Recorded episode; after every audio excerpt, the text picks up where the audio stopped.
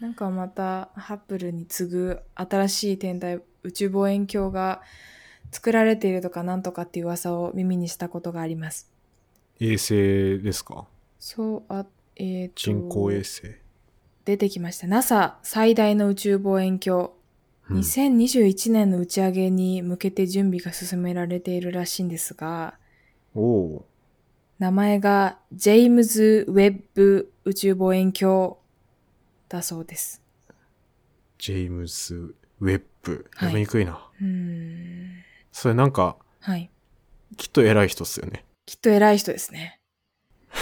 偉い天文学者とか、とかそういう人ですよね、きっと。ハッブルは普通に多分天文学者の人あですそようね。ですね。ハッブルはですよね天文学者で。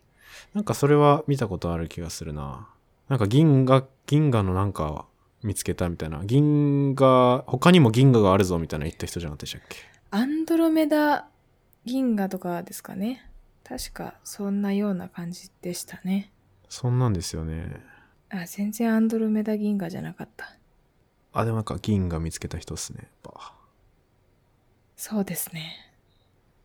なんか、境外、境外銀河を見つけた人らしいです。ああ。系外銀河。あ太陽系以外にってことですよね。そうですね。多分。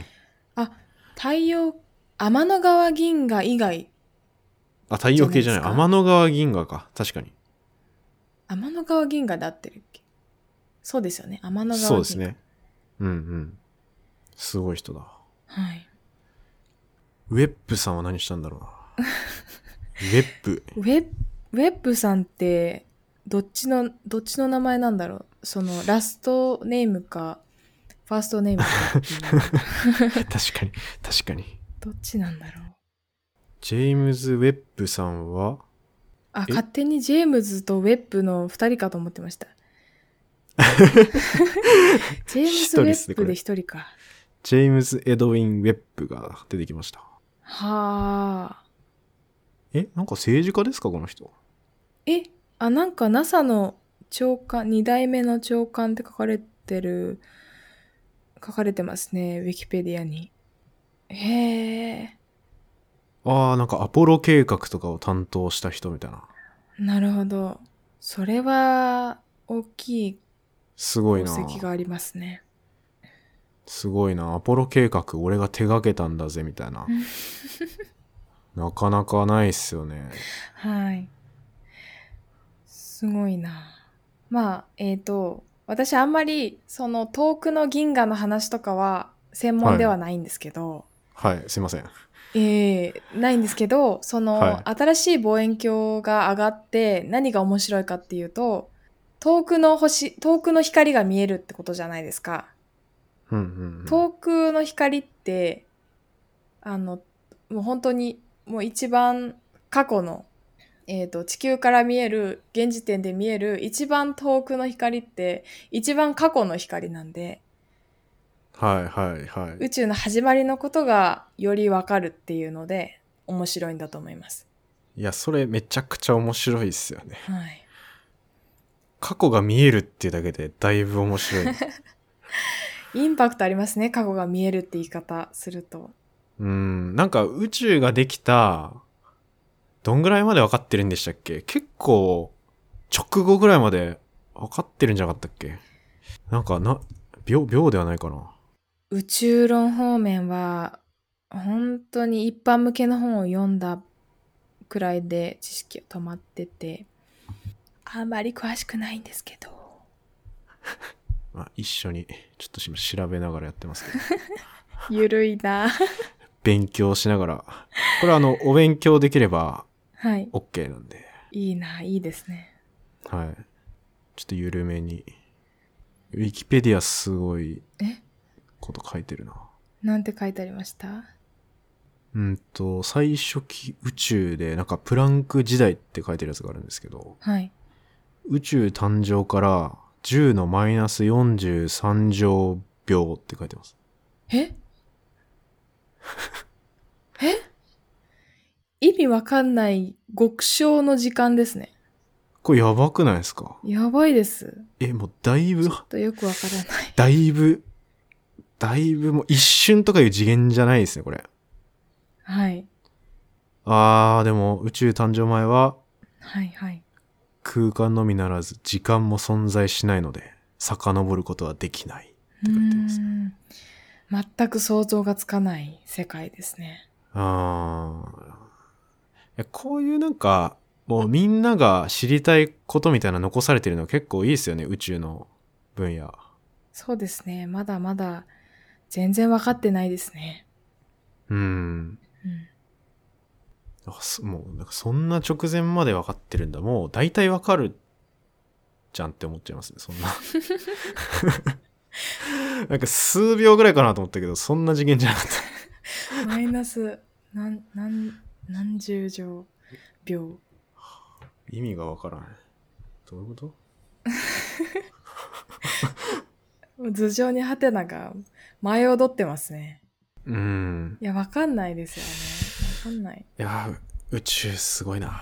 宇宙ちょっと、桁が違うな。やっぱり。全然違いますよね。違いますね。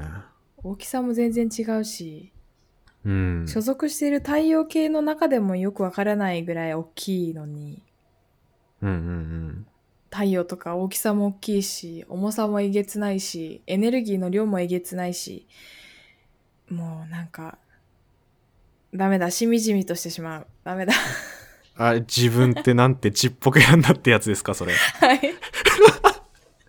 今、わかりやすく、俯瞰していきましたね、自分を。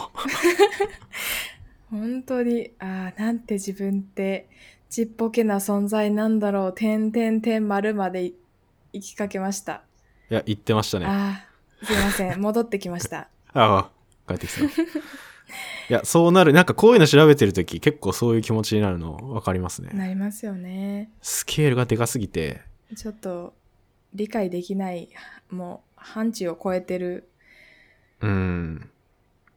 んなもう宇宙ができて、そんなやばい時間のこと調べてる間に自分は今日の晩ご飯で悩んでるのか、みた いな。どうでもよくなりますね。本当にうん。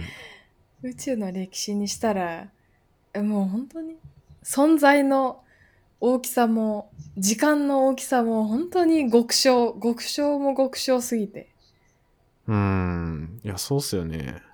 しかも、まあ、今回、まあ今、大気の話でしたけど、はいその中の本当にごく一部じゃ一部じゃないですか。はその惑星の大気がどんななのかみたいな。それもなんかスケールがでかすぎて、はい普段の生活で考え、考えもしないもんな。星の大気。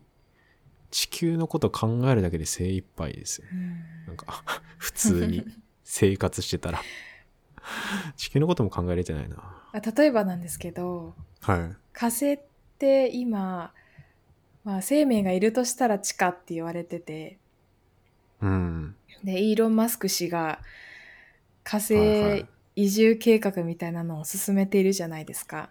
はいはい、やってますね。あれやばいっすよあね。れに行った人がいたとしてはで何年か生活したとしてはいちょっと火星の地下掘ってみたら生命いたとかだったらどうしますちょっと知的生命いたらどうしますい。コミュニケーション取れるのかな 地下、地下ではい結構発展してたらってことですか結構結構発展してたらあ、これ意外ともう文化できてるな、みたいな。はいあだったら、まず挨拶から入りま すよね、ちゃんと挨拶を交わしつつ、まあ挨拶が伝わるのかもわかんないですけど。なんかそこのも挨拶でどうなんだろうはい。何語を使うんでしょうあ英語で行くのかあ。はい。地球上であその文法とかの文法とか発音とかので一番その新しく理解しやすいと言われている言語を使うのかそれ何ですかなそんかそんな言語あります韓国語って比較的新しくてああ、なんか聞いたことあるな、韓す国語。ごい分かりやすい。すいって聞いたことあるんですけどはいはいはなんかそんなようなやっぱ英語ですかね。英語で喋りかけたとして、うん。なんか地球人としてのアイデンティティはどうなるんでしょうね。確かにな。英語でも韓国語でも地球の中の人にすら全然伝わらなかったりするのに。はい。そんな次元じゃないもんな。外国人とかと話した時って結構自分が日本人だなって思い知るというか、ああ、そうですね。なんかそんな感じがあって、普段やっぱり日本人に囲まれてというか、日本人しかいない環境で大体生活してるじゃないですか。はい。そんな中、外国人に会ったら、あ、自分って日本人だったんだ、みたいな。はい。全然伝わらないな、みたいなうのをんうんふっと自覚する時があって、宇宙人だったら、もはや、なんかそ、それをもう越しちゃってるってことっすよね。いや、ビジ、あれかな。ビジュアルも重要かもしれ ない。ビジュアル重要じゃないですか。はい。話しかけたいなって思うビジュアルしてるかどうか が、まず重要。え、どんなイメージしてますいるとしたら。いるとしたら、うーん、やっぱり地球ベースで考えると、その生命が知的生命体が文明を持つまで発展するってなったら二足歩行かなとか、なんかその頭が上にあってはいはい。歩いてるとか、なんか、そんなような感じかなと思って、頭も大きいし、で、二足歩行だったら嬉しいなって思ってるんですけど。 あ、結構じゃあ人間に近めうーん。まあ確かになんか進化の歴史めちゃくちゃ長いから、はいなんとなく他の惑星でパッと生命ができた後もなんか似たような感じになるんじゃないかなっていうのは思いますけどね、はいきなり足キャタピラになったりしないです よねあのまあでも足の本数とかってでも割とどうでもいいっちゃどうでもいいのかな3本とかだとどうしましょう3本だったら、いやー、足3本ぐらいだったらまだ、まだ許せるから。 なんかか顔が、もはうい顔じゃねえみたいな感じだったらちょっときついっすね。ああ、もう目、目2つと鼻1つと口1つとかじゃなくて、じゃなくて、もうアイコンタクト取ろうと思ってもどこだよみたいな。目どこだよ目を、こいつし見えてんのかなみたいな。だったら。光しか感じてないみたいな。生物だったらちょっとやばいな。え、地球上にもいますよね、光。目がない。ああ、全然いるんじゃないですか。あの深海魚みたいなやつとかいやー、は、どうしましょなんか、どうすればいいんだろうな、その場合は。ボディタッチう。すごいパーソナルスペースを重要視してくる火星人かもしれない から。いや、ちょっと触んないでとかなるかもしれない。 じゃあ見えろよって思い ますね。見え、それだいぶ面白いな。地下にいるとしたら、確かに、可視光とかよりも赤外線とかを見るかもしれないから、うんうんうん、うん。赤。外線が見える何か装置を持ってないと、見えないかもしれないですね。そっか。見えないか。確かに真っ暗な中で生活していることになりますもんね、どうしても。どうしますミミズみたいなだったら。いやー、ミミズはもう、でもコミュニケーション無理な んで。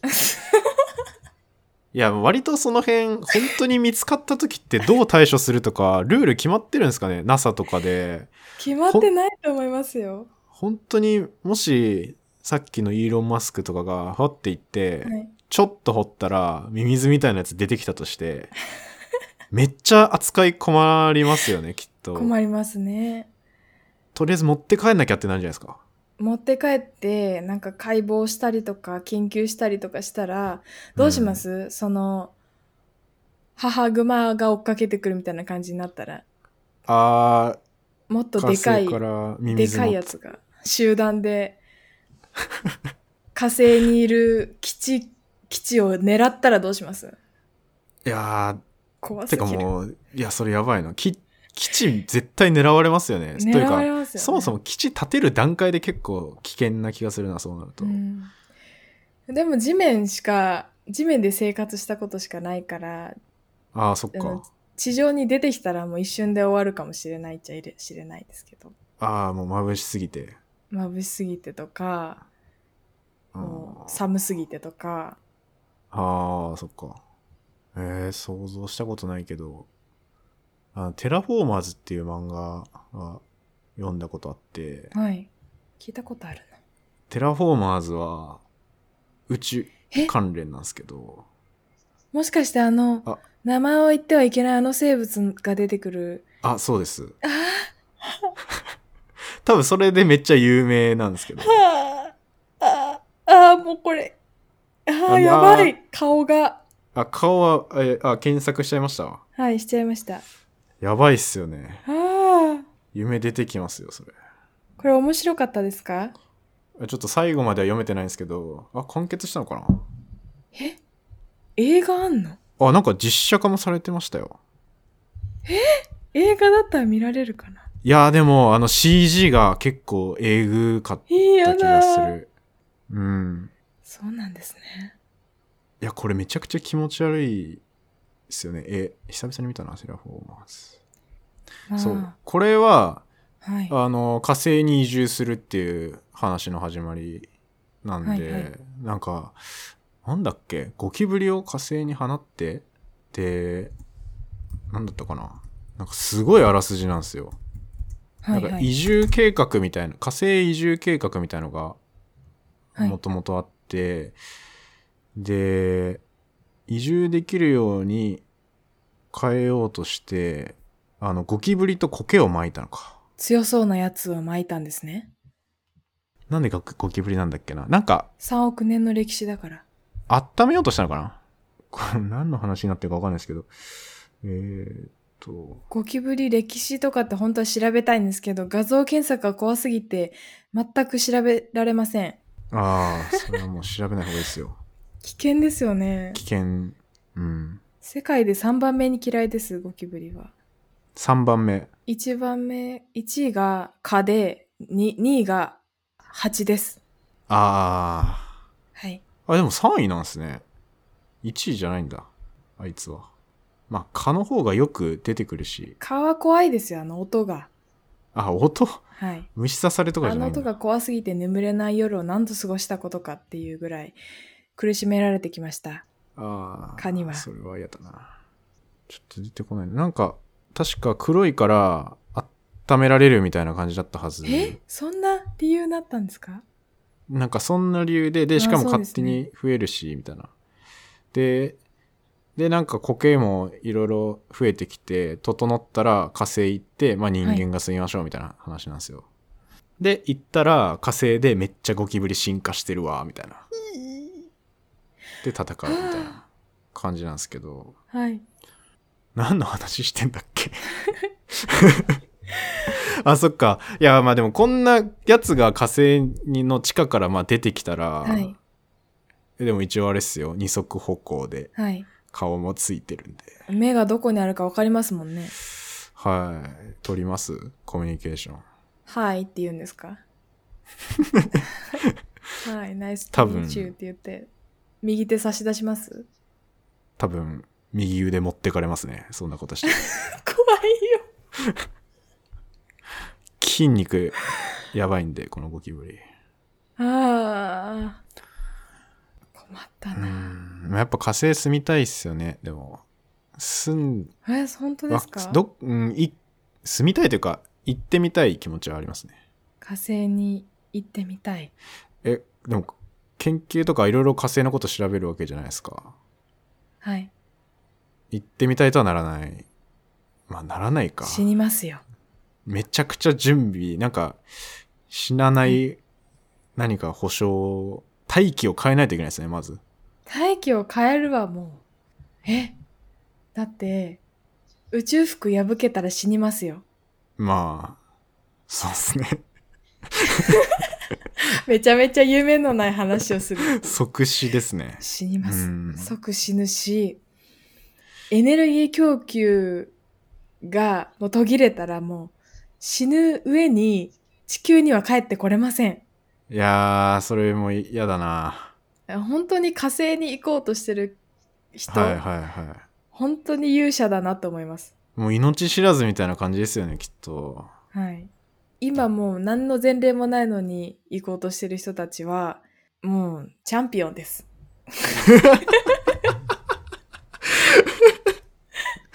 チャンピオン。 はい、チャンピオンです。やばいなでも、そのうち出てくるかもしんないですよね。火星、火星でなんか写真撮ったら、もう、はいそれだけで人気者じゃないですか。バズりますね、火星の写真は。火星います、みたいな。火星でインスタライブとかやったらもう、電波届かないか。 5G だから無理です ね。8G とか。 8G、なんか結構、いけんのかなでも電波、どんどんなんか、発展してったら、ありえなくはない。そうですね。です月月とかはなんか最近ありましたよねあのそれこそイーロン・マスクはいの会社が KDDI と契約したみたいな、あー、ニュース見ました、KDDI。あのなんか地球上どこでもつながるみたいなスターリンクかあだからー、すごいな。そうですよね電波塔いらないってことですよね衛星から電波飛ばしそうでてっすねていうことはそれめちゃくちゃすごいなっていううんうんで、これがもうめ、もっともっといろいろ繋がっていけば、いつか火星もネットが使えるかもしれないですね。確かに火星ネット使えるラグ小さくするとかはできそうっちゃできそうですよね。うん。今も普通に地球上から探査機までなんか指令を送ってでデータを繰り返してきてみたいなやり取りははい10。分とか20分とかかかるけどやれてるんでそれがどんどんどんどん短くなるってことですもんね。あ、でもそんなもんなんですね。意外と早いですね。10分、20分なんだ。光だから変わんないのかな速度は。